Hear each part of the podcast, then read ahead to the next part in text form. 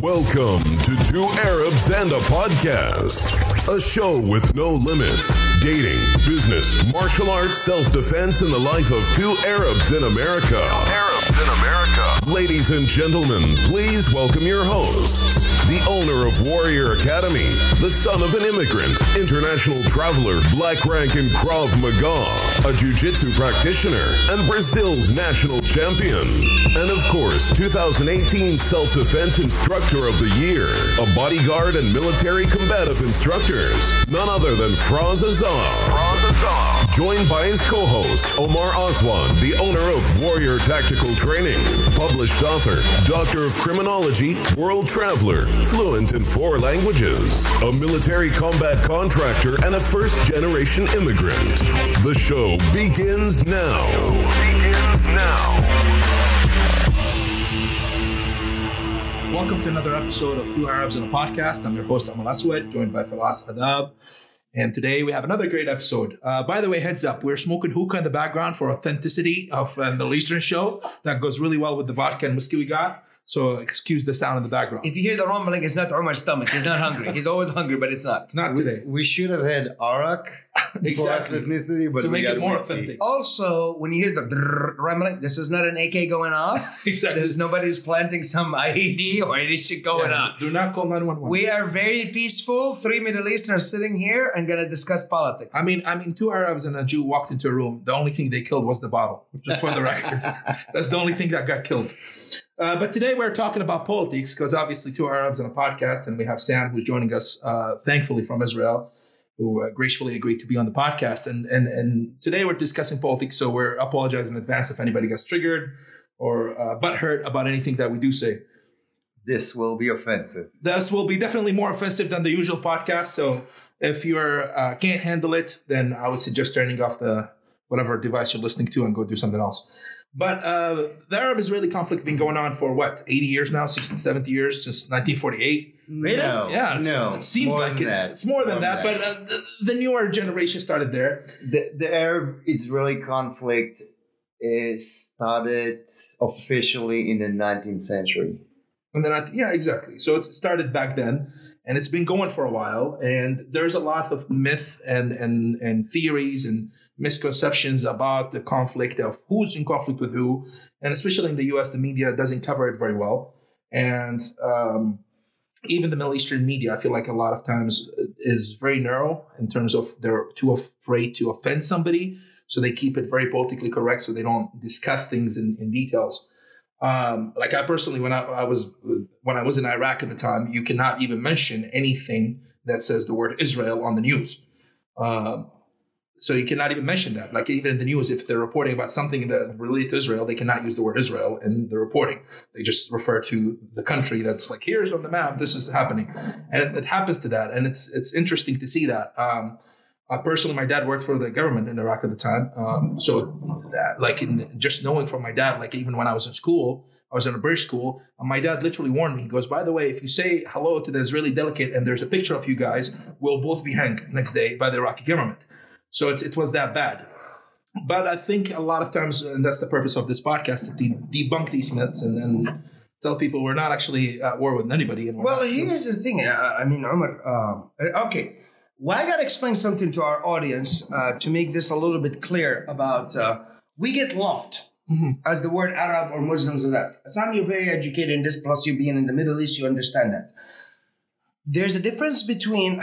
I don't know. Um, you might have a better way of explaining it, honestly, Umar. But when they say Arab, Muslims, they, we get lumped. The word, first of all, Muslims or Muslims. Let's be honest do they understand this goes from the Middle East to Africa? To, but first of all, the Middle East is in the continent of Asia. Before everybody can think that, by the way, Assam, I'm, I'm being serious. You educated here. By the way, us martial artists have college degrees. So before you guys, you idiots think we're just a bunch of fucking meatheads. Uh, all three of us here have degrees. And literally, a lot of us martial artists are educated. Sorry, I'm ranting. But um, as Sam understand and Umar understand, there's no continent called the Middle East. no, there's not. FYI, we're part of Asia. And they think all of us, excuse my French, um, it might be a wrong way to say it, but they think we're all like yellow and slant eyes. That's what the word Asia is. No, we are considered Asians. if we go by content right, Sam? Well, we're, we're now considered part of Europe, but that's because we were ejected from Asia. Okay, and that sucks. So anyway, so to go to this, and when you talk about Arabs, um, where I am originally, my heritage is from my fa- my my parents, because I was born here, but I also am from uh, there.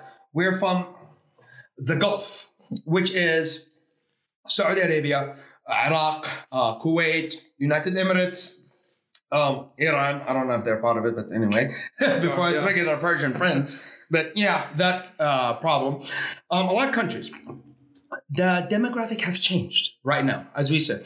And I will discuss this now and the back. When Umar said we can't even mention Israel, there was a time if um, and this is not me, this is not my family, and this is not because I'm saying of my friend, but Samuel understands my background, who I, my grandmother is. Um, Umar has also been educated, lived abroad, lived in Austria, comes from a, you know, his your dad is an ambassador Yeah. uh, during that time.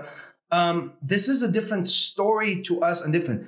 But literally, there is places like Israel in the Arab uh, Middle East is considered like the boogeyman. Like if uh, uh, and I will say this bluntly, we we have um, uh, you know we're not politically correct here. Today, uh, this month is considered the month of Ramadan, right? Yes. Okay. Some people think it's a problem. Me and Sam sitting at each other. It's like, holy fuck, you're in Ramadan and sitting by uh, an Israeli. I was like, it's Ramadan and you're drinking. What is the difference? I, I'm confused. There's but anyway, so it's it's a uh, the best way to put it. It was a political game that has been played and embedded in generations down there. And the reason we're doing this podcast, we want to honestly to dis, uh, uh, to disclose it's bullshit. And the problem is the United States, and with all due respect to our audience, they're very ignorant. And it's not being as an insult. You are ignorant because of the media. You are ignorant because who is in the political field playing it for political gains? And it has put us as a culture against each other and, you guys' vision. In all honesty, you'll be surprised, and I'm gonna leave this actually more to Sam uh, to start discussing what is the real relationship of the Israeli Arabs. Uh, and, and it can go be it- you'll be amazed I think just to add up to it before we go to Sam, the, the Arab world is very big. So when you say the word Arab, people assume certain ethnicity or certain color, but yet there's Africans who are Arab technically. Uh, technically, they're Arab, but Egypt is in Africa. Technically, they're still Arabs. Uh, you know, Sudan is an Arab country, but they're black ethnicity-wise. So things like that. I can't understand Algerian or Moroccan or Libyan, but they're still Arab. So the word Arab is too significant. Well- you have countries like Lebanon, which majority is Christian, and then you have countries like Saudi Arabia, which is majority Muslim. So you have countries, but they're both Arab.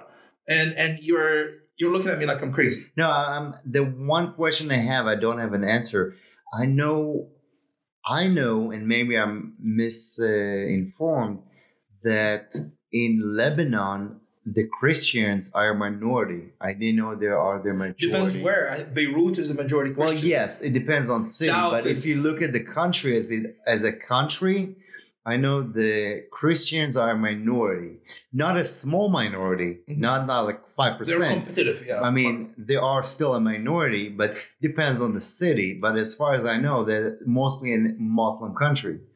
Now, just because you said that, let, let's clarify that. And again, we mentioned this. Um, th- th- this is kind of funny, just because to explain to whoever is listening, we have a Saudi, which he hates when I call him Saudi, which is part of the reason I call him Saudi, and you, and then Iraqi. oh sorry I Yeah, my- sitting from one side of the table, and me as the Israeli on the other side of the table. Mhm. Now, I'm as I'm less of a Jew than Frost is Muslim, but Yeah. that's just me uh, talking shit about religion, which I, I don't think we're gonna rant about religion, but let's hope that that doesn't get to there. I'm an atheist. I'm actually an anti-theist. I don't see just that I, I'm not a believer.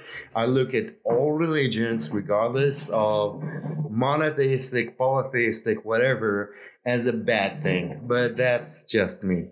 But in the big, as as to mention this, we have essentially two Arabs on one side of the table, me as an Israeli with a Jewish heritage on the other side of the table. And as I said, I'll be the the, the voice of reason in this discussion. This is crazy. By the way, we're putting an Israeli Jew as the voice of reason uh, in front of us. Just Uh, call me an Israeli. Don't call me a Jew. uh, Jewish uh, heritage. I don't mind you if you just Jewish called me. Saudi. But anyway, Yeah, see yeah. how we going? This is already Fair started. enough. It started. The war started. Uh, hey, cut Fair down on the whiskey on him, by the way. He's getting violent.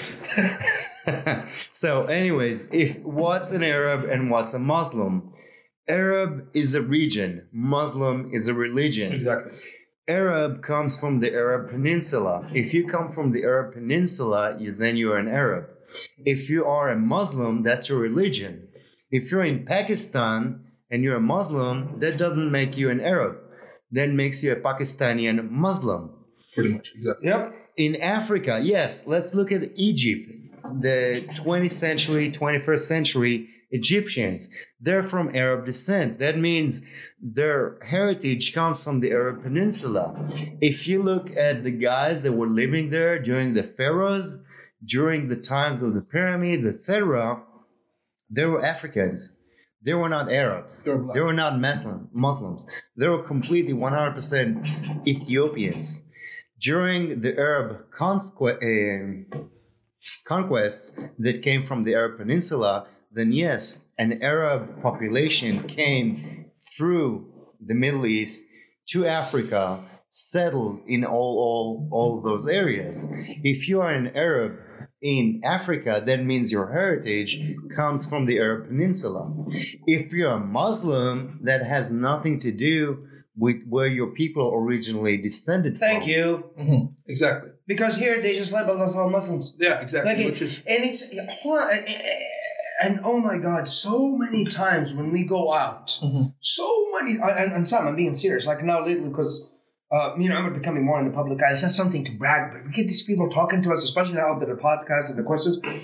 So how is it being a Muslim? I'm like, what is this shit about being a Muslim? Is this a race? We are just born out. Hey, I'm a Muslim. I don't understand it. It's just like I'm trying to understand the as much I've spent college here, as much I've did education, I've met, I've been around. It's I'm still me as a person. I could both of you could be different than me. I get confused about that term when they address me.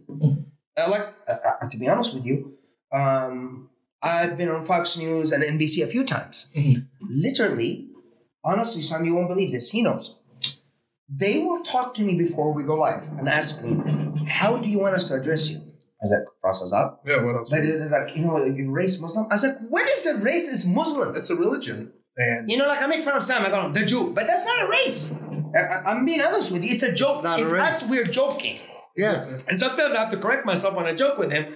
And it's not insult to my friend and my brother, but the people around us, when they hear us, they think it is a race thing or a race law. I'm like, oh my God. no, exactly. But we already talked about this in our first podcast. Not all Arabs are Muslims, and not all Muslims are Arabs. I gotta say this though. Just I'm, I'm sorry for cutting you off, Omar.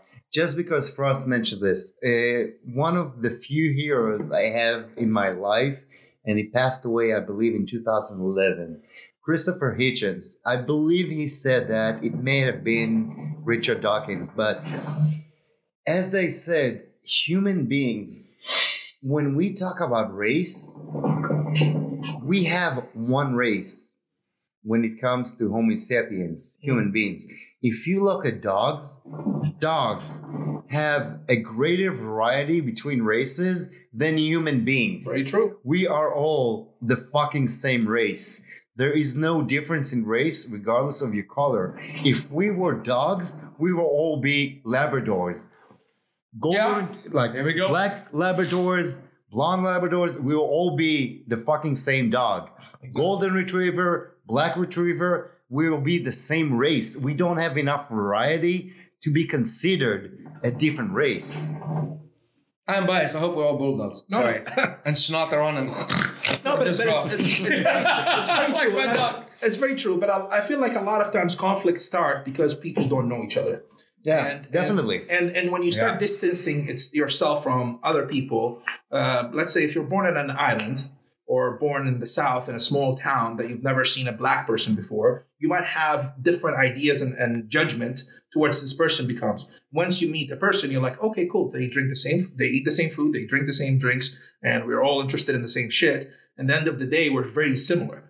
And that's, I think, a lot of times people assume there's a quiet division between Israelis and Arabs, but at the end of the day, we cuss a lot, we drink a lot, and we all chase women the same exact way. So it's not very, very different. Uh, I don't know. Some people go sniff panties. I don't.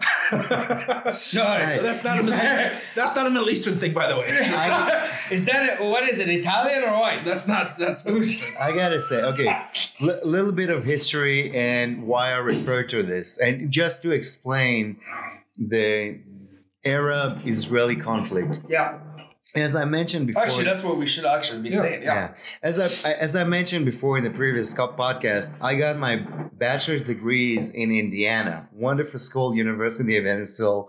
Love that place. One of my uh, wonderful experiences in life. Still have friends there. When I went to Evansville, first uh, year there, I went through summer school. And when we went through summer school, we switched from regular dorms. They shut down some of the dorms during the summer, and then you consolidate to the dorms that are working. There was a Lebanese guy in there, guy from Lebanon, and Oh boy, was he triggered? we no no no. Okay. Here's the story. So we kind of saw each other. We never engaged each other, which is fine. He Mhm. knew I'm from Israel. I knew he's from Lebanon. We never engaged. Summer school started. We end up in the same dorm room that opens during the summer. We all, I mean, back then I smoked some cigars, and my roommate will smoke a cigar with me. We went downstairs. There was no smoking in the lo- in the dorms. So we went outside, and there was this guy from Lebanon, and there was a bunch of other guys. Now, the year is 2000. History lesson. During the the first Lebanon-Israeli war of 82, Israel invaded Lebanon and stayed there for a good 18 years. The year 2000 comes around, forget about everything before that. Bottom line, the Prime Minister of Israel withdrew the troops from the southern border of Lebanon into the international border. That's what happens. Eh, as I said, we hang out. This is the year 2000, just a couple of months after Israeli withdrew from Lebanon. Mm. Summer, summer school, so I assume it's uh, probably out of uh, fuck if I know, June of 2000, maybe July of 2000. We hang out there. Everybody leaves. I'm still smoking a stogie, and he's smoking a cigarette. Everyone left. He's still there. We still haven't engaged. He comes, sits with me, offers me a cigarette. Sure, why not? First thing he tells me, why the fuck did you leave? you were there. You were policing the area. You had the southern Lebanese military of the day. I, I will say something about that in a minute. They were policing the area. Everything was fine. Why the fuck did you leave? As soon as you left, everyone, everything went downhill. Now, that's what he said, not mentioning any names. But after that, you know, we became buddies. Who the fuck cares? We're living in the US, everything was cool. In Evansville, back in the day, I don't know what's going on now, right now over there, but there were a lot of people from the Emirates. There were a lot of people from Kuwait. Mm-hmm. I, I didn't know a lot of them. Anyone that I did know were buddy of mine. We hang out. Some of them drank alcohol. We were drinking buddies. Some of them didn't drink alcohol. We still chat. Everything was cool. We had a lot of fun. We shared the shit. We had fun. We talked. We hanged out. The thing is, is when you look at it, the politics, the religion, all that stuff, it really changes when you go abroad. It really changes when you're trying to live your life and you're away from your family, you're away from the religion, you're away from the authority, and you just want to have fun and live your life. So, the point of that story is that it's like we're human beings. If you want to hate, you're going to find an excuse to hate. If you're white and you're looking for an excuse to hate the blacks, that's easy. If you're white and you're looking for an excuse to hate Latinos, that's easy. If you're white, if you're Christian, and you want an excuse to hate Muslims, it's really easy. And all the everything I said, vice versa. if you're black and you want to hate on whites or Latinos or Muslims, real easy. The bottom line is if you're looking for a reason to hate, you will find it. Now, if you're looking for a reason to enjoy life, meet people, etc., that is cool. What are you looking for? If you're looking for a reason to hate, easy. If you're looking to a reason to engage people, hang out, learn a few things, that is cool. I can shoot the shits with Frost all day long. We'll mm-hmm. make fun of each other 24 7. Fine. He'll call me a Jew, say that I'm cheap, etc. I'll call him a fucking You know what? Uh, hold on. Okay, okay. I gotta get say he's not a cheap fuck Jew. That's for once I changed. My grandma was cheap, but then again, that poor woman went through the Holocaust. So I understand. No, his his hand is graceful, like like like uh, we we said Arabs, but he's still a Jew. Fucking asshole sometimes. Anyway, continue on. I will make fun of him. If I want to piss him off, I'll call him a Saudi. I know that will trigger him. That's cool.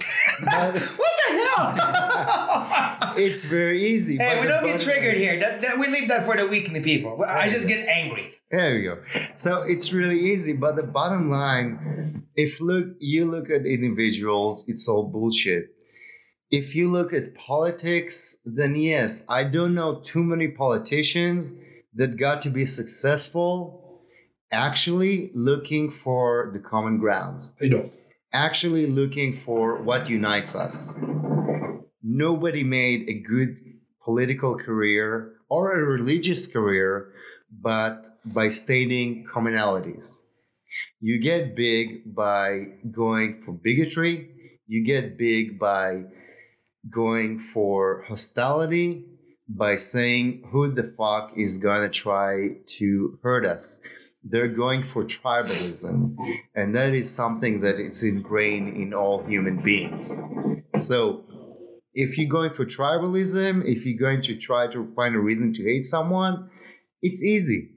It is, and I think not to cut you off, but I think Yeah. you're right. It's it's like it's the same exactly. Like to bring it back to our audience, Yeah. it's like judging. we're It's like judging Americans for Obama's administration, or judging Americans for Trump administration. Oh, for the You fucking South. Exactly. You can't exactly judge an entire every person in Alabama for what their what their government or their elected officials are doing. And the exact same way I can't judge you for what your government is doing. You can't judge me for what the Iraqi government is doing. Because at the end of the day, it doesn't mean I agree with them. It doesn't mean I agree with everything the Iraqi government is doing or the American government is doing. And that's what it's easy to find differences, especially when there's division and you can't see the other person.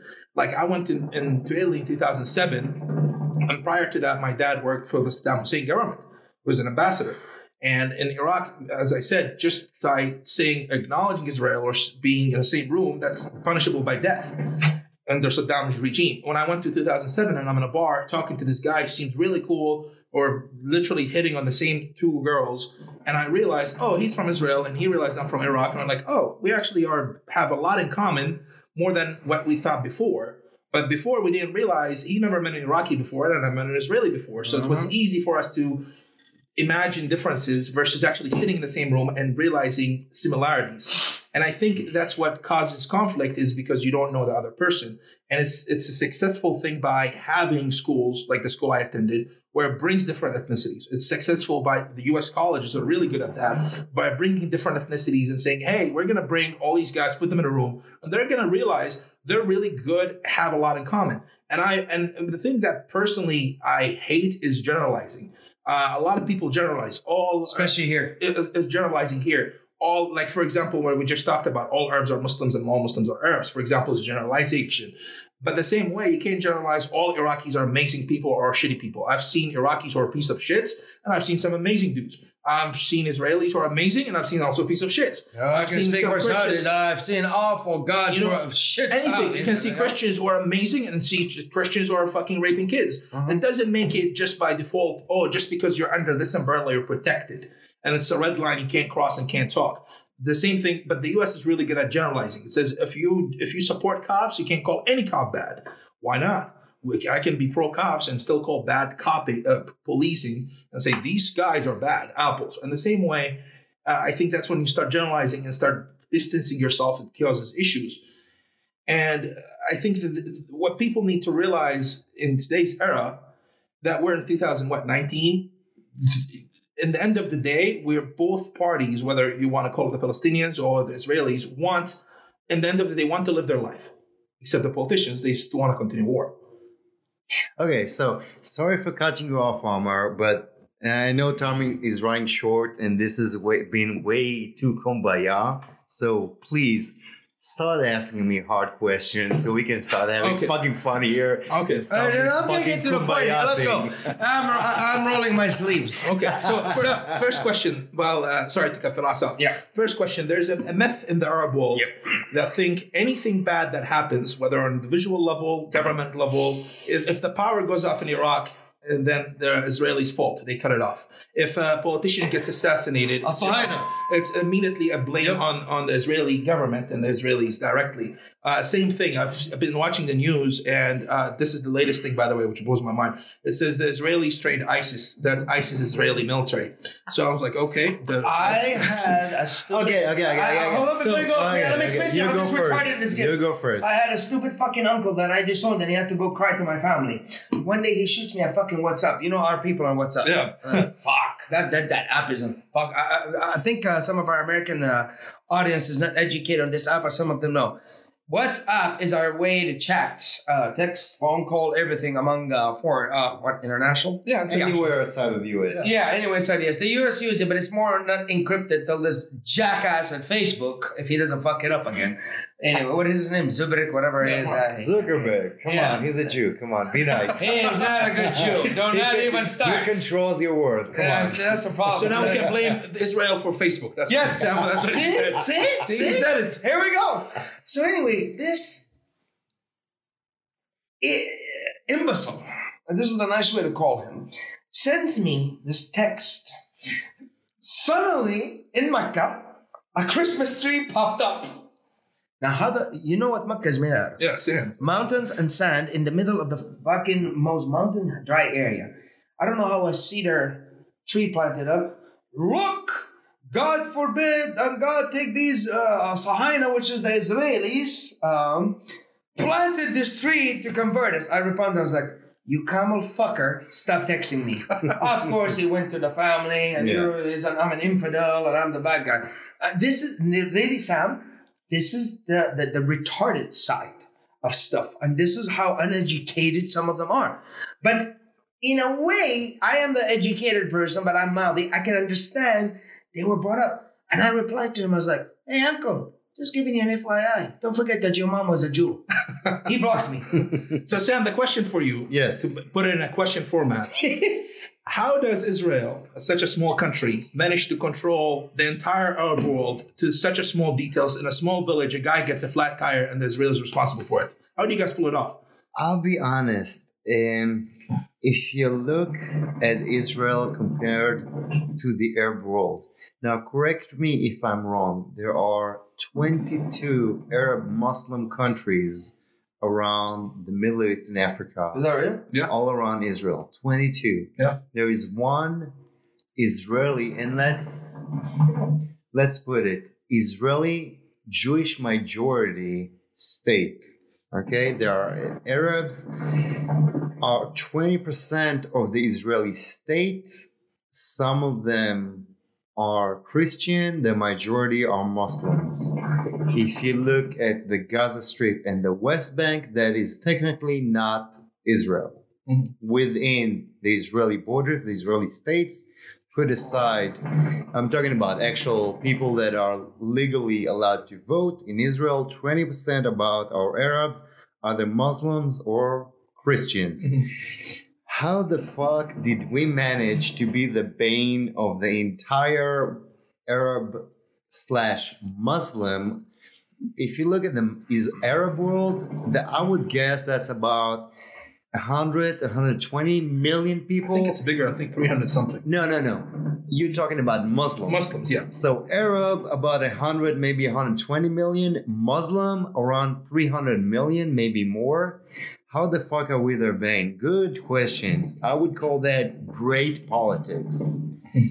the thing is, I would uh, blame the English on this, but that's my opinion. Oh, I, I blame the Sykes-Picot.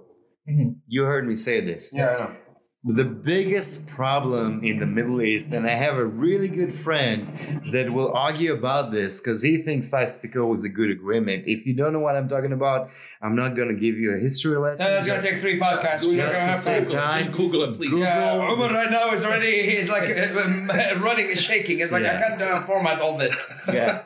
Google the Sykes-Picot Agreement. The Sykes-Picot Agreement, bottom line, created what we know nowadays as the Middle East, and that really fucked us up. It gave us it gave us about a hundred years of fairly quiet time. I mean, yes, there were wars, but relatively peaceful. Right now, the Middle East is falling apart because of Sykes-Picot somehow Israel managed to be the big. Well, actually, no, this we're goes back just to uh, President Harry Truman.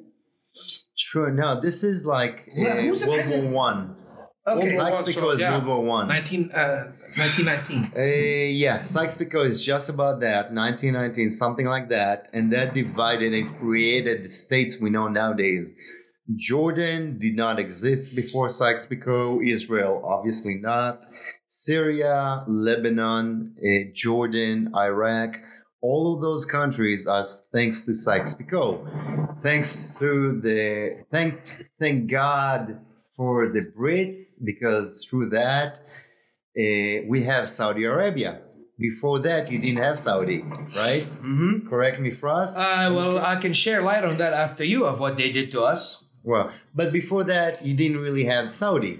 You had Mecca, Medina. Had- it's called the that. Arab Peninsula. It was the Arab Peninsula. Yep.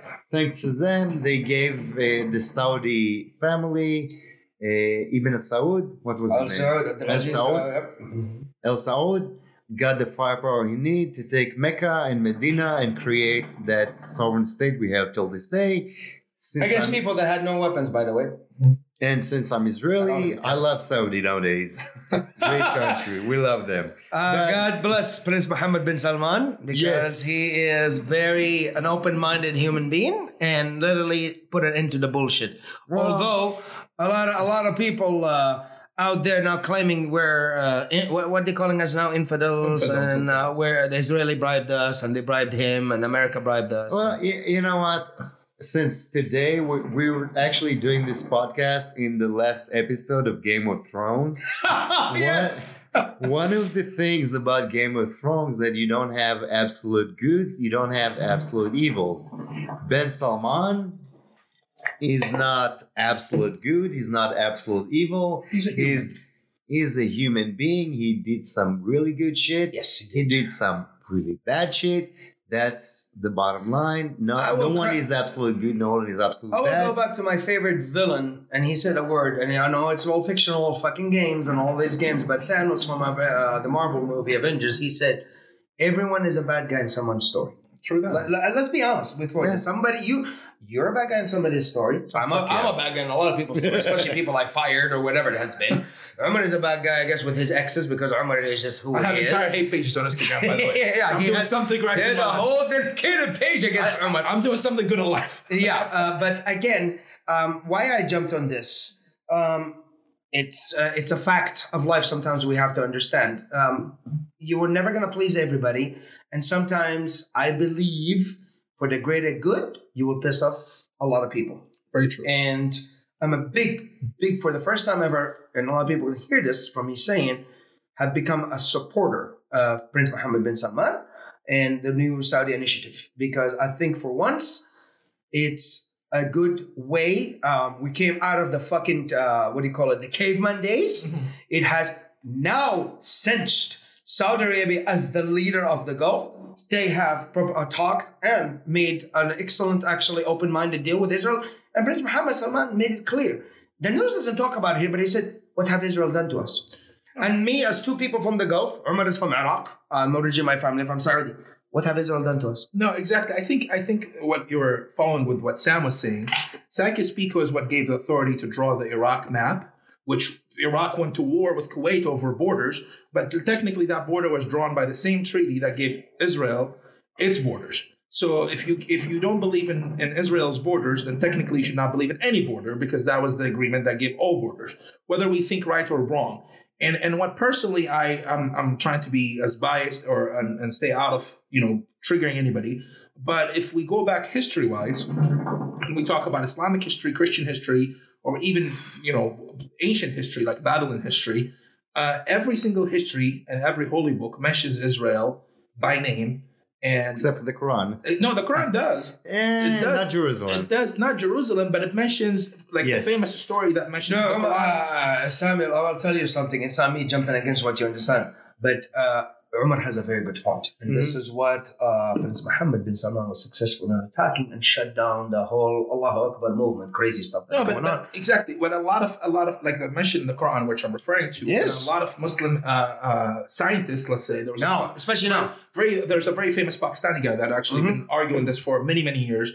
Uh, he said there's a couple mentions like the very famous story that Muhammad went in his dream Mm. to uh, pray. the faraway mosque. Exactly, but he in the story it mentions that when he went to Jerusalem, he prayed in a church that was a Jewish church, Huh? and he sat with the Jewish tribes. So technically, if you're saying, well, th- there was no Jews ever there, and this is an Arab land, then where where did the hell story come up? And then, then the, if you the go- word of Sha'b Allah Mukhtar. Exactly, and if you The go chosen. if you go way back, if you go to Babylon times, way way way before Islam, then Nebuchadnezzar, one of the Babylon leaders, went to Israel, invaded, took the Jews as slaves to build Babylon. Hmm. So if you're telling me that Israel is as not as a country, but as we're talking as a as a tribe that existed there, if never existed there, then where the hell did he get their slaves from? Where did the Quran mention these people? If, if you're saying they, they this is not a land that's Jewish, then where did where why is these mentions in the Quran and why is the mentions of an Arabic history essentially? Yeah. Now, I, I want to, before I respond to that, I want to say something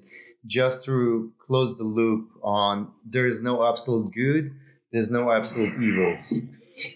One thing, Israel, as I mentioned before, the history lesson, we had a war with Lebanon back in 82. Mhm. When we withdrew from Lebanon in 2000, one of the least uh, moral things Israel have ever done was the fact that we literally fucked the majority of the people that were supporting us in Lebanon. The South Lebanese army that was an Israeli ally, we backed out. We supported very few of them. A lot of them would stay there to be fucked by, you know, the Hezbollah and the local militias and the Lebanese government, eh, government, excuse me, and that was really unmoral for Israel to do.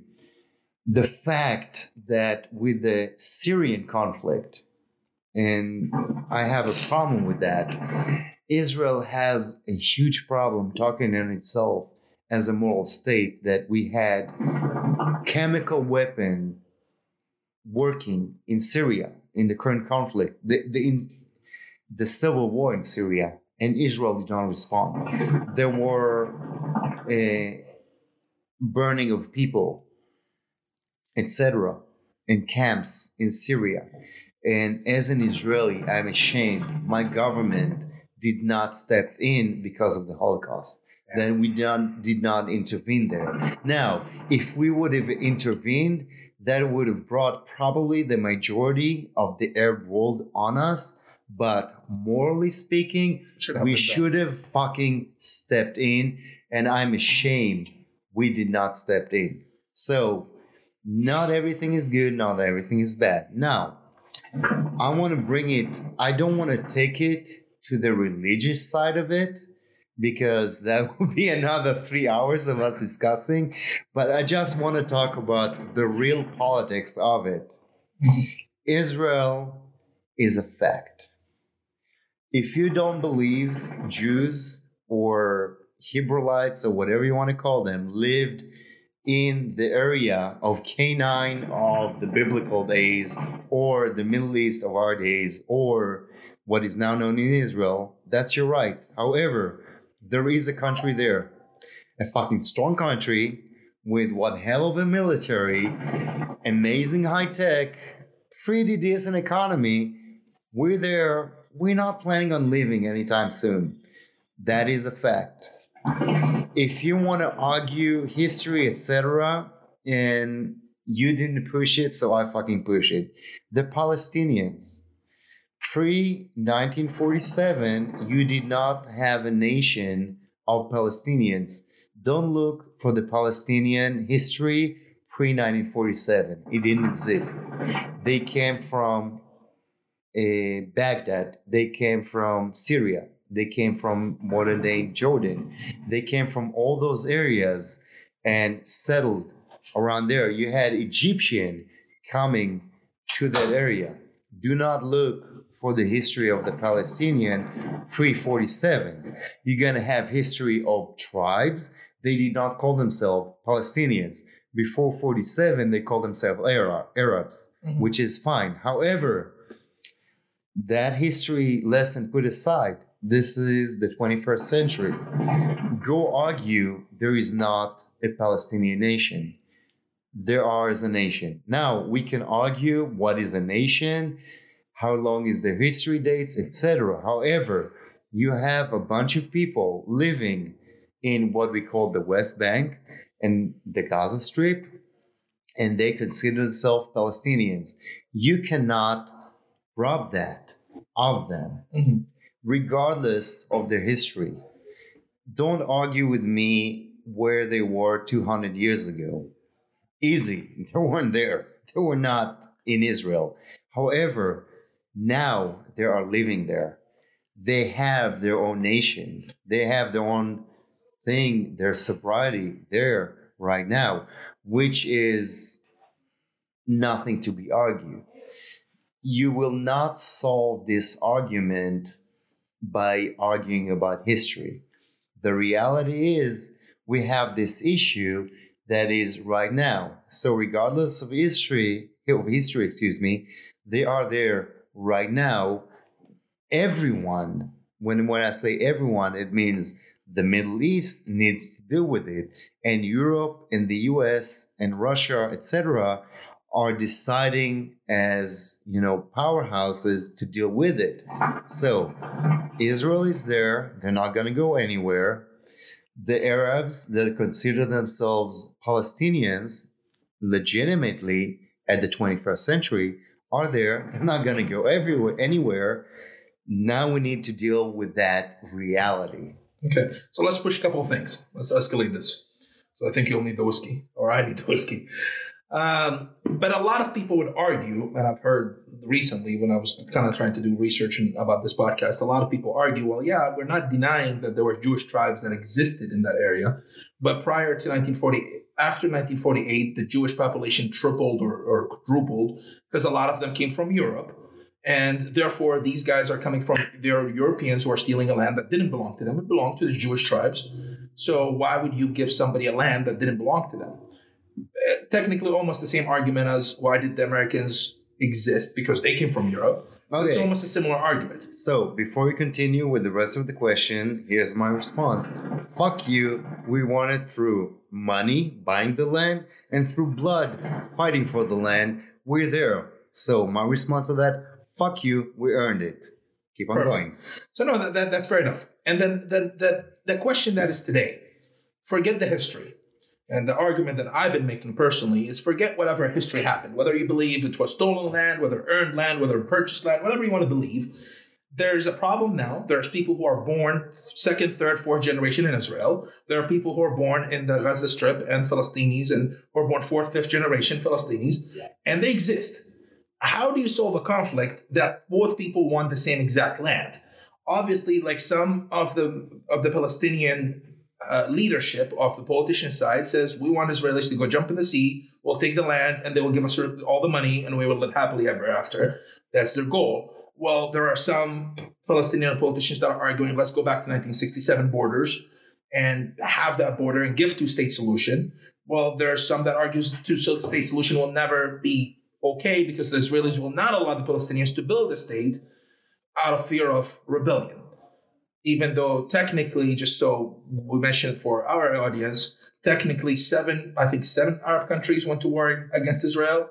and they And lost within- 47, yes. Yeah, Actually, seven, and let's lost see. within six hours or seven hours. No, no, no, no. 47 war lasted for No, good year. The 1967. war. 67, no, 67 was five states They're very strong states. less than six days. That's Six why days. we call it the six day war. Six days. So technically, six Arab states. I, what I'm trying to argue is, I don't think Israel is worried and concerned about their safety from a Palestinian state. They could take six, five states easily in six days. I don't think they're worried It- about. it's very different nowadays because the wars of the 21st centuries are not the conventional wars.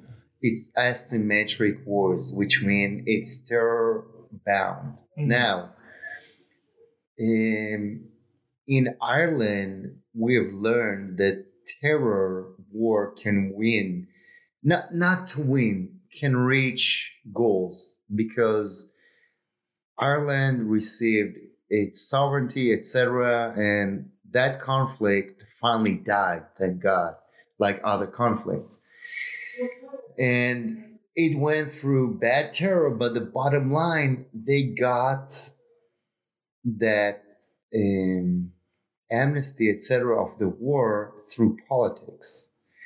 Now, if you look at Israel and the Palestinian situation, do I see a solution? Fuck no. I don't see a solution because if you look at Gaza Strip and the West Bank, those are two territories that are divided by land that's called Israel. So if you want to go for the two state solution, that is fine. How do you connect those two lands? You're going to have one state that is divided by a different state in the middle. That's a little bit of an issue. And every way they look about connecting them without disrupting Israel, good luck. I don't know. If you look talking about um, conquering that area, give it back. Give it back to whom? The West Bank was part of Jordan. Do you want us to give it back to Jordan? Fine, that'll be a part of Jordan. There was not a Palestinian state to give it back, not in 67, not in 48 or 47. There was not a Palestinian state. The West Bank belonged to Jordan Mhm. you call it the conquered land, whatever. We, we conquered that from Jordan. Do you want the Jordanian administration over it? I'm not going to argue. Fine, give it to Jordan.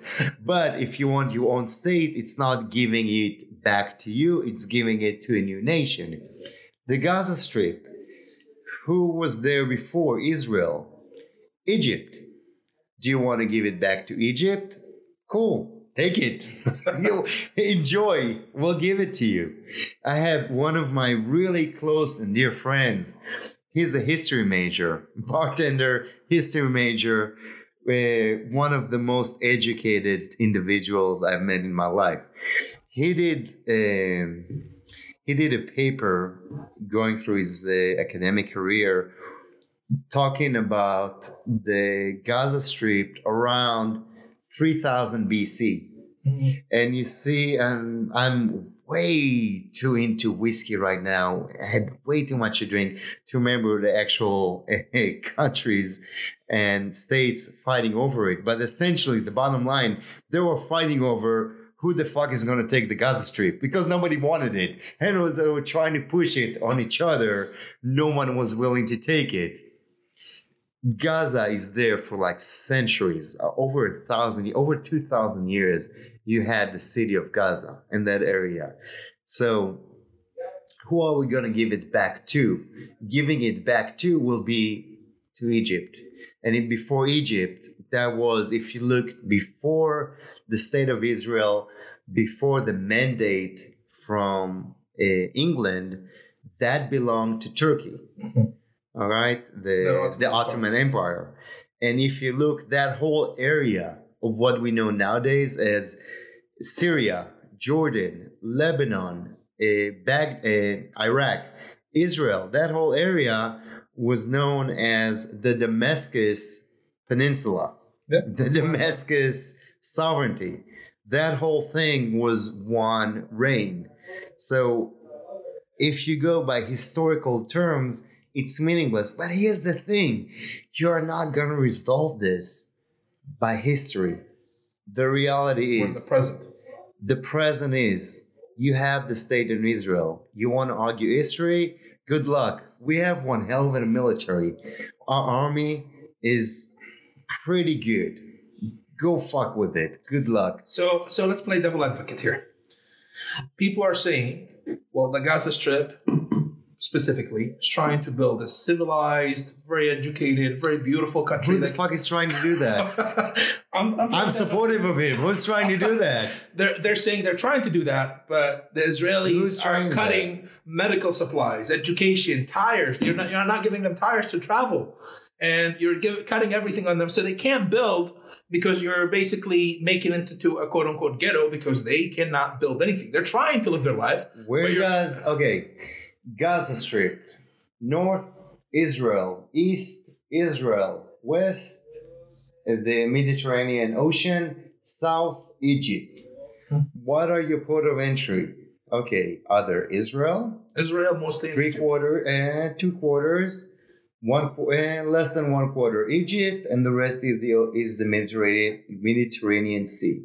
Okay, so where does the Gaza Strip get anything through Israel? But when you cut the port of entry, then they don't have any medical supplies Why don't they get anything from Egypt? because they cut the, the entry too. That's not Israel.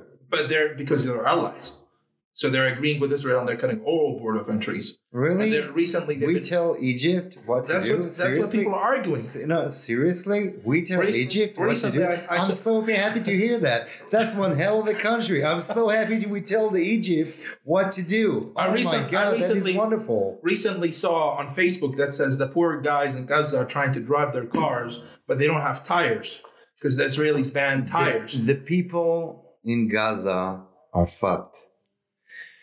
They get about four hours of electricity of a day. By the way, they get it from Israel. They don't really have their own power plants. They get from Israel.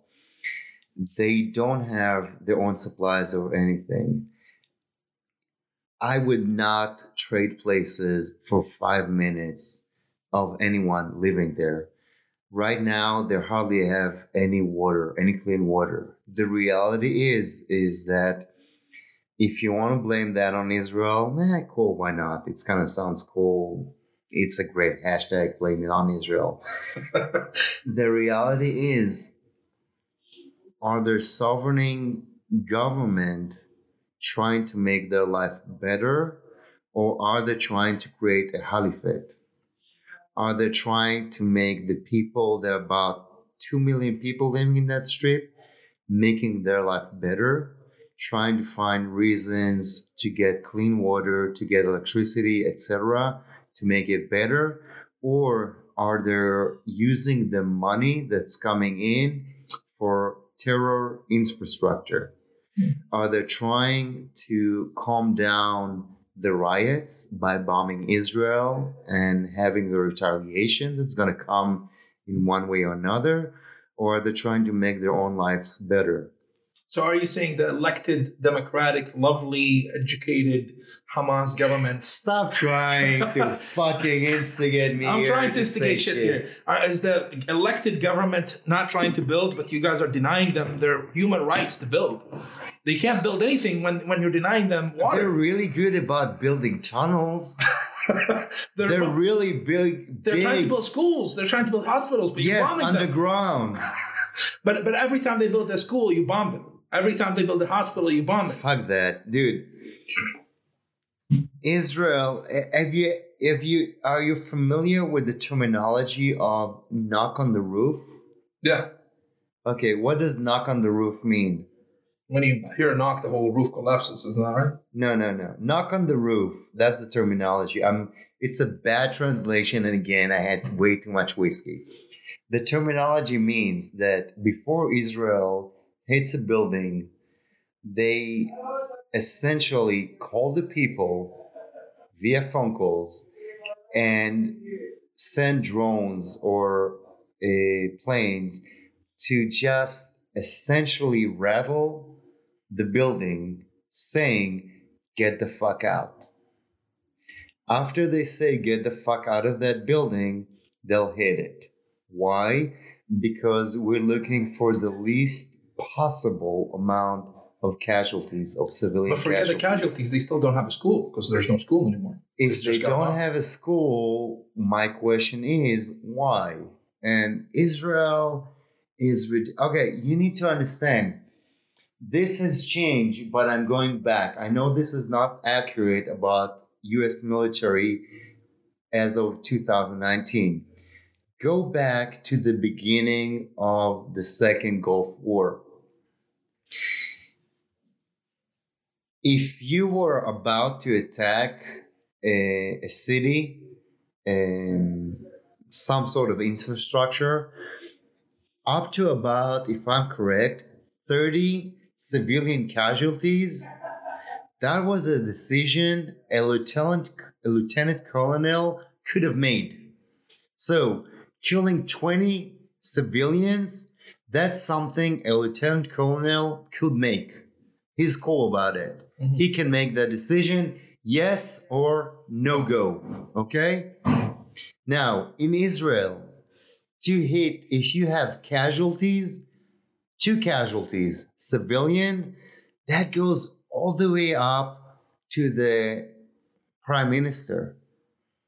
Okay? Mhm. The pri- if, if you're about to have five casualties, that something is the prime minister needs to decide. You have on record, and this was released, Apache helicopter pilots about to attack a known terrorist, someone who's clarified is doomed to die by the sovereign state of Israel, argue that or not. However, you have released videos of um, pilots Mhm. saying, I'm seeing civilians aboard. They make that call. A lieutenant and a major will make the call that we will not attack due to that. The there was the chief of Air Force, and then he became the chief of staff. And one of the things that haunted him was the fact that he said uh, back, I can't remember the exact year, I think it was about early 2000s. Mhm. There was a fighter pilot that released a bomb that took down a building and killed 15 civilians. And aside of them, some of Hamas chiefs. Okay.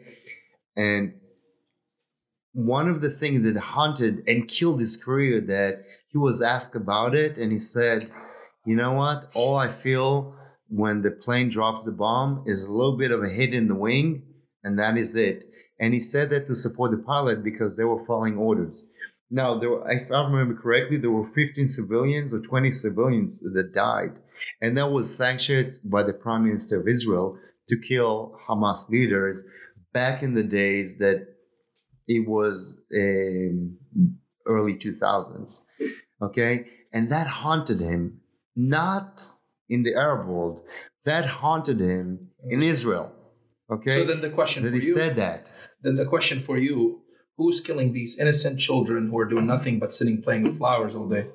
That pictures- Politicians. No, but there's pictures of, of Hamas, or not Hamas, of Palestinian kids getting killed. And they're doing nothing, of course, not carrying rifles or anything. They're just sitting there playing soccer, or so the media says. But they're saying Israelis are shooting these kids, so they're doing nothing wrong. They're not with Hamas, they're not running with this will be the next two podcasts that we're not going to air. We can, Because uh, it's too I, long. I, I think what we can do with that, that could be an international one done. Yeah. But, uh, um, go ahead, Sam. Sorry. I'm saying, like, Israel do not use civilians as human shields. So are you saying they're killing, they're not civilians? They're kids.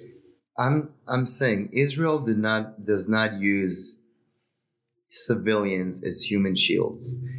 Terror organizations Uh-huh. use civilians as human shields. Yes. Now, if you want to take down infrastructures that host rockets and bombs and rocket manufacturing places, and you want to do that with a civilian, that is cool. However, if you create that infrastructure within the schoolyard, if you create that infrastructure within a hospital, here's the thing where did, in the last conflict of uh, 2014, where did Hamas hide? Underneath hospitals. They were not bombed. They know that Israel would not bomb hospital, and their tunnels run underneath that. Uh-huh. If you look of oh they took down a kindergarten they took down a school my question is was there a rocket within that school? Now israel really does way too much to try to avoid that. Don't tell me that israel army or military is the most moral military. There is no such thing as moral military all militaries bombs areas, civilian will die. Moral is a very fluctuating thing. So I'm not climbing on that big tree and that high horse. Shit will happen. The question is, and if you ask me, does the Israeli military will bomb areas just for the sake of bombing it? Fuck no. I have my own friend and I have plenty of people I know that are PTSD because they saw people shooting at them and they did not shoot back because there were kids there and it was a hospital or they saw an ambulance and they did not shoot back. Until this day, there are PTSD because they saw who's shooting at them and they did not shoot back. Now, some of them did shoot back, and guess what? They're fucking worse PTSD because they shoot back. And if they hit a kid, oh my god, they're That's the front news miserable till this day. They're fucking miserable till this day. You know, um, with all the grim stuff going on, um, a lot of people forget um, what uh, have you guys got into even how the Muslims and Arabs live in Israel? Nope. Yeah. No, not yet. Okay, so with a little time we got left, I think Omar's like, God damn it, I'm gonna edit a lot. So let me get to the point of I'm I'm trying to be the the nun grim here. Look at me. By the way, there's a joke running around. So when Sam taught a seminar, he was teaching people how to choke the fuck out of each other with scarves and stuff. Here come Faraz. I taught everybody how to choke in different killing ways. Suddenly the attitude went grim and the room got dark. I'm like, Jesus, am I that bad? so I'm trying to bring the light here. Sorry. Now out of this old stuff, I think Simon and I are cut, and I had to kind of step out. I had an emergency call, by the way, so it looks like I'm clueless here. What's going on? But um, a lot of people don't know, FYI, uh, when it comes to Israeli part, uh, as um, I call them democratic, and not forget the fucking party. Uh, that's a different story. But um, Sam, would you want to shed to us how much Arabs and Muslims do you guys house? Treat them as you guys as citizens. And the jobs. First of all, remember that when I asked Yeah. you about the pharmacy. All right. Who runs the pharmacies in So- Israel? Roughly about 20% of Israel, not the West Bank, not Gaza. 20% of Israel are Arabs, either Christian or Muslims, but Here we go. 20% are about Did you hear that, ladies and gentlemen, by the way? Eh, voting, full voting rights, etc. Yeah. Now, if you go, let's take Tel Aviv, the city I live in. Yeah. Go to a pharmacy in Tel That's Aviv. I, honestly I'm ignorant because I want to come and visit you guys and that Tel Aviv is the happening spot, right? yeah. It's the the, the New York Amazing place. That's that's the New York of Tel Aviv. Uh, Cleaner. amazing city. If- if- if we Middle you're- Easterns are clean, yeah, by the way. For heatheners, that's the place to go to. Heathen city. Remember, you coming for that party? Mm-hmm. Uh, Oh yeah. yeah.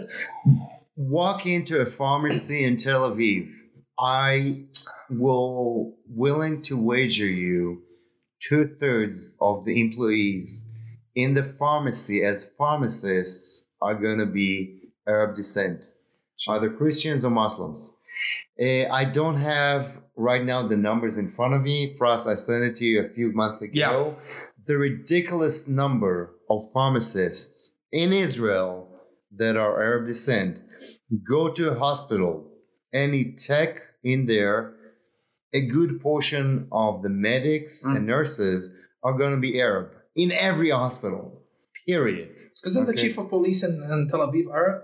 No. Or, or somebody in the police is an Arab? A few of them, yes, but not the chief. Yes. It was like a high senior officer. There was a senior officer in the the border police. He was the chief of bo- border That's police. That's the guy that was in that documentary. Yeah, that's about what I was asking. Maga. That was, That's the guy. uh, he retired, if I remember correctly, around 2006. But they had him in a documentary. I don't know. What what is that documentary? I sent you? About Krav Maga, yeah. But It was talking about And it him. showed the honestly, you never seen it. It's Netflix. I forgot the name of it, of course. Yeah. Sorry, okay. but uh, we will put it in a link for our um, our audience. Actually, uh, Sam, it's a very good uh, documentary. Some fighter from here is a Muay Thai fighter that went to goes to every countries and do that. It's not that show you're gonna think of. There's another show. It's only a Netflix special.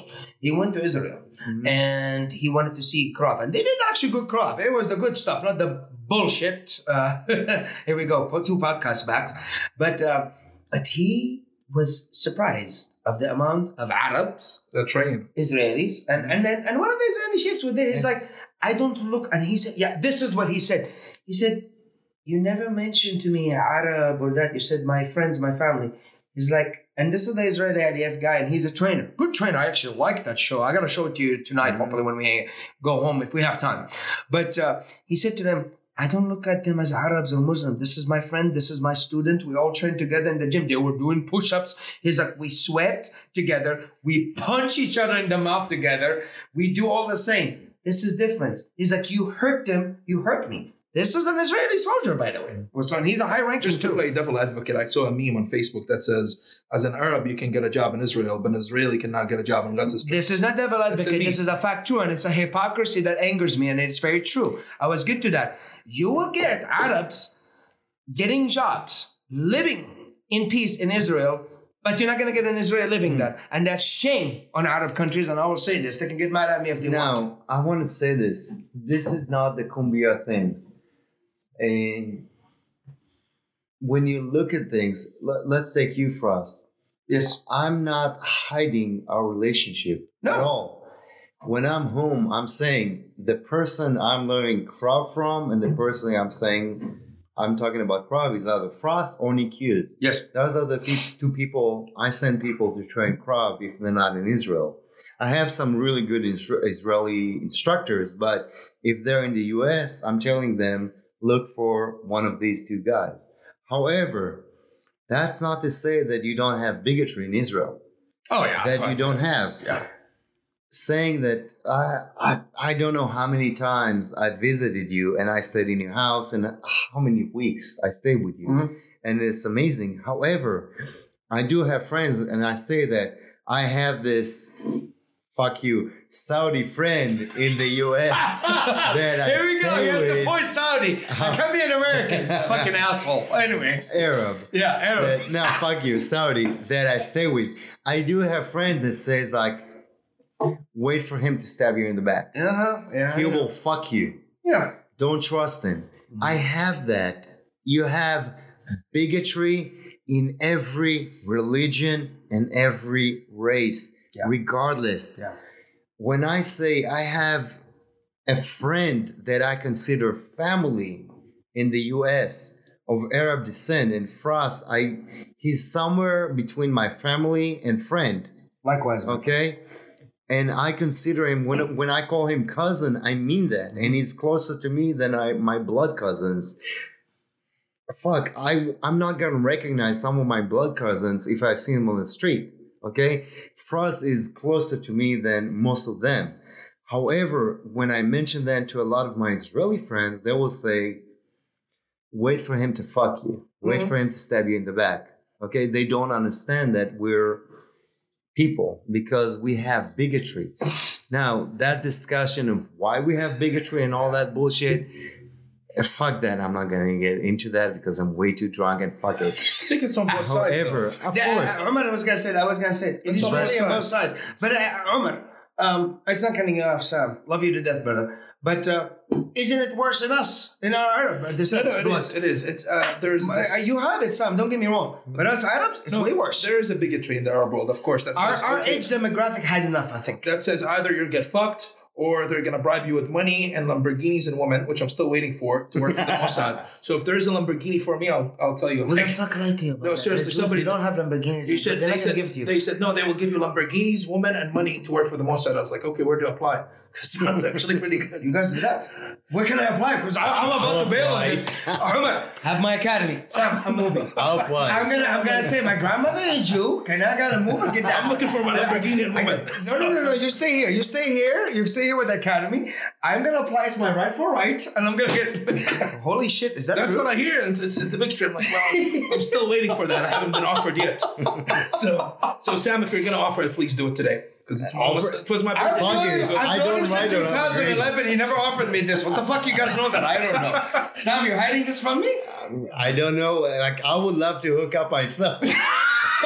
Before you, I'll, I'll tell you what. If I can offer you a Lamborghini, I will ride one myself before. Shit, I'm done. Hey, America, Kansas City. Bye. I need my Lamborghini and my women money. No, but but to wrap it up, I think we asked a lot of good questions, fiery questions, just to play double advocate on both sides. But to wrap it up, do you think there's hope for a peaceful future with the things that Saudi Arabia is doing, Jordan? A lot of countries are moving that direction. Do you think these are encouraging steps that basically, quote unquote, can resolve a conflict where the new generation can live in peace without killing each other on a daily basis? I think the reality of it is can people figure out the economics so they can live in peace? Yep, here we go. Gaza Strip, people are fucking fighting to get clean water. You cannot have peace when people don't have clean water, clean sewage, electricity. Electricity is not AC and Netflix. Electricity means that you buy food and it's gonna last for two weeks because it's in the fridge. If you don't have a fridge working 24 7, that means you don't have food. So, do I have do I see a solution to that that is not economical? No, I don't. However, the parties of God, again, quoting one of my heroes, Hitch, maybe my only hero, Christopher Hitchens. As long as the parties of God are fighting over territory and the parties of God are fighting over what's right or wrong, there is not going to be a solution. The question is are people going to have enough money and infrastructure to have a reasonable life? As long as you can offer them reasonable life, I don't see a reason for conflict. Now, regardless of it's Israel fucking with them or Hamas fucking with them or Islamic Jihad mm-hmm. fucking with them or Egypt fucking with them. As long as someone is fucking with them, someone will be ma- will manage to get terror out of it. Yeah. If you give them infrastructure to live, they'll have something worth living for. Now, do I see a solution in the future? Unfortunately, the, my answer is no. I don't see a solution. I hear people trying to offer this solution and that solution, blah, blah, blah, blah, blah, blah. Maybe Trump will offer a solution. I heard in the end of June he's supposed to bring his. Don't hold His your breath, solution. please. Don't let me hold. Good hang luck. myself with my belt right now. They're Good worried luck. about abortion. Good luck. Yeah. Maybe, whatever. I'm hopeful for the future. I wanna, you know, As long as people are fighting for clean water, and the thing is, again, what are they trying to build? I will argue, not knowing anyone in Gaza, I would argue that if you ask the equivalent of you and me, what does he want in Gaza? He wants the same thing you and me want Mhm. a decent uh, wager, clean water, some food, you know, and enjoy his life, providing for his family, providing for his kids. If you ask for his leadership, as long as they want a caliphate throughout the Middle East, Uh, it's money driven. They're making money off that. if they as long it doesn't matter the motive as long as they want a caliphate as long as they want to trample all the regimes, and they don't just want to trample Israel, they want to trample Israel, they want to trample Jordan just as much, Yep. they want to trample Lebanon just as much. Yep. They tried Syria, the Russians stepped in, didn't Saudi's work. next. They want it. Saudi is Saudi, next. Now with the same. whole movement. as long as they want a caliphate throughout, Mm-hmm. yeah, there's no solution because what's your solution for people that say, no, we want everyone at Dar al Islam, right? Dar al Haram, Dar al Islam. Yeah. Either you're Muslim or you're not. or you're about to die.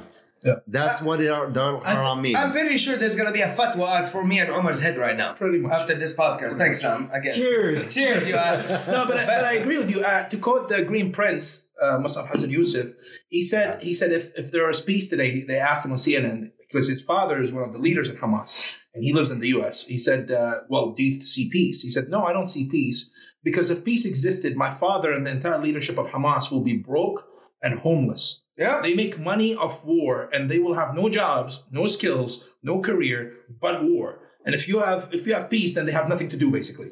Now, I gotta say this. The Israeli politics, let's look at who's winning the elections. They're winning the elections based on fear, mongering fear against Islam, Islam, excuse me, and the West Bank and the Gaza Strip and Lebanon and Iran. How the fuck did we not talk about Iran till this point? Where have you been Faraz? You're not doing your job. Anyways, there are mongering fear, and part of the fear mongering wins them elections. So I'm not saying Israel. Uh, well, this is is this how we win election in the United States. Yeah. That's I how you win election by They fucking used us. Muslims, sons of bitches, after they got their votes. What did they say about us? Arabs? Exactly. You know what? Here's one thing I go before we go closing in that. Um, a lot of people, um, it bothers me personally because I have a friend and a brother. I consider him to me family, and it's just like us, you know, all of the three here sitting. What bothers me the most, um, the vision, and I've heard this even from Americans, and I'm not talking about Muslims, by the way, or Arabs. Um, looking at Israel just like a nuisance. But here we go. As much as I'm not a fan of him, as you are Netanyahu, but the man have stated um, Israel plays a big role in the economy of the future of the, of the world. Amazon, Mhm. Apple, uh, what else? What other technologies? The leading technologies right now we have. researchers are in Israel. All of it come from there. Medical, amazing medical even breakthroughs have came from there. But they, you guys are so hampered with this bullshit stigma that me as a person, I'm like, you know, I'm sorry, but I even say the gift of self-defense as Krav Maga, however it got went around, came from you guys, honestly. And it got hampered so hard that it literally covered the good. You know, everybody, even here, don't, don't, the people here are not innocent, by the way. I, I've, I've sat on American people that I even told them, I was like, holy shit. And they said us Arabs are fanatics. Literally, white people saying things, Israelis. And I'm like, wow, okay, never mind. Because I had even one, one client that came into me, he was like, you're not teaching that uh, Jew thing. I was like, Jew thing? I'm not a church. I was like, first of all, this is at a temple, and I don't know a Jew thing, but you just insulted the the woman that gave birth to my mother and all my friend that is in the grave. He froze. He's like, oh fuck, it looks like an Israeli because he doesn't know what I am, and he sees my name. I just fuck with them. You know how I like I like to fuck with people, especially ignorant mouth breathers. And I said, second of all, I was like, you're coming for self defense called Krav Maga, huh? He's like, yeah. I was like, you came from the Jews. And he just froze. Never seen him again. That just ended it. But anyways, Sam, um, I know we bu- uh, killed time. I see Omar now shaking. He's like, oh God, I have a lot of editing to do. Sam, as always, it's a pleasure, my brother. An honor to have you. And I'm pretty sure the segments are going to do so good that we're going to have Sam moments with us all the time. pretty sure in the future. We, I mean, hey, technology makes it easier. We're going to have Skype phones and everything. So, um, If we don't get killed over this. yeah, I, I, there's a fatwa coming. Probably. There's a fatwa. We want the head of Umar Aswad and Faraz Azad. okay, add that to the people that hate us on Instagram. O- Omar, before you close, the only thing I, say, I can say for closing is Thank God we did not speak about religion. I tried to avoid that. That's another one coming, but Omar's like, I got a wedding, guys. Please wait. exactly. Let's wait until the wedding before I get blown up. But anyway, my brother, it's Thank really you, great. Sam. We appreciate you being with us. And uh, guys, we'll link his Instagram. Go like him, follow him, and like our page. And thanks for listening. Thank you to our sponsors. Thank you to our sponsors. Warrior Culture Gear custom designed and hand printed apparel made by and for the modern warrior. Modern warrior. Warrior Fuel, Kansas City's best pre-made healthy meal delivery plan. Feed the warrior in you.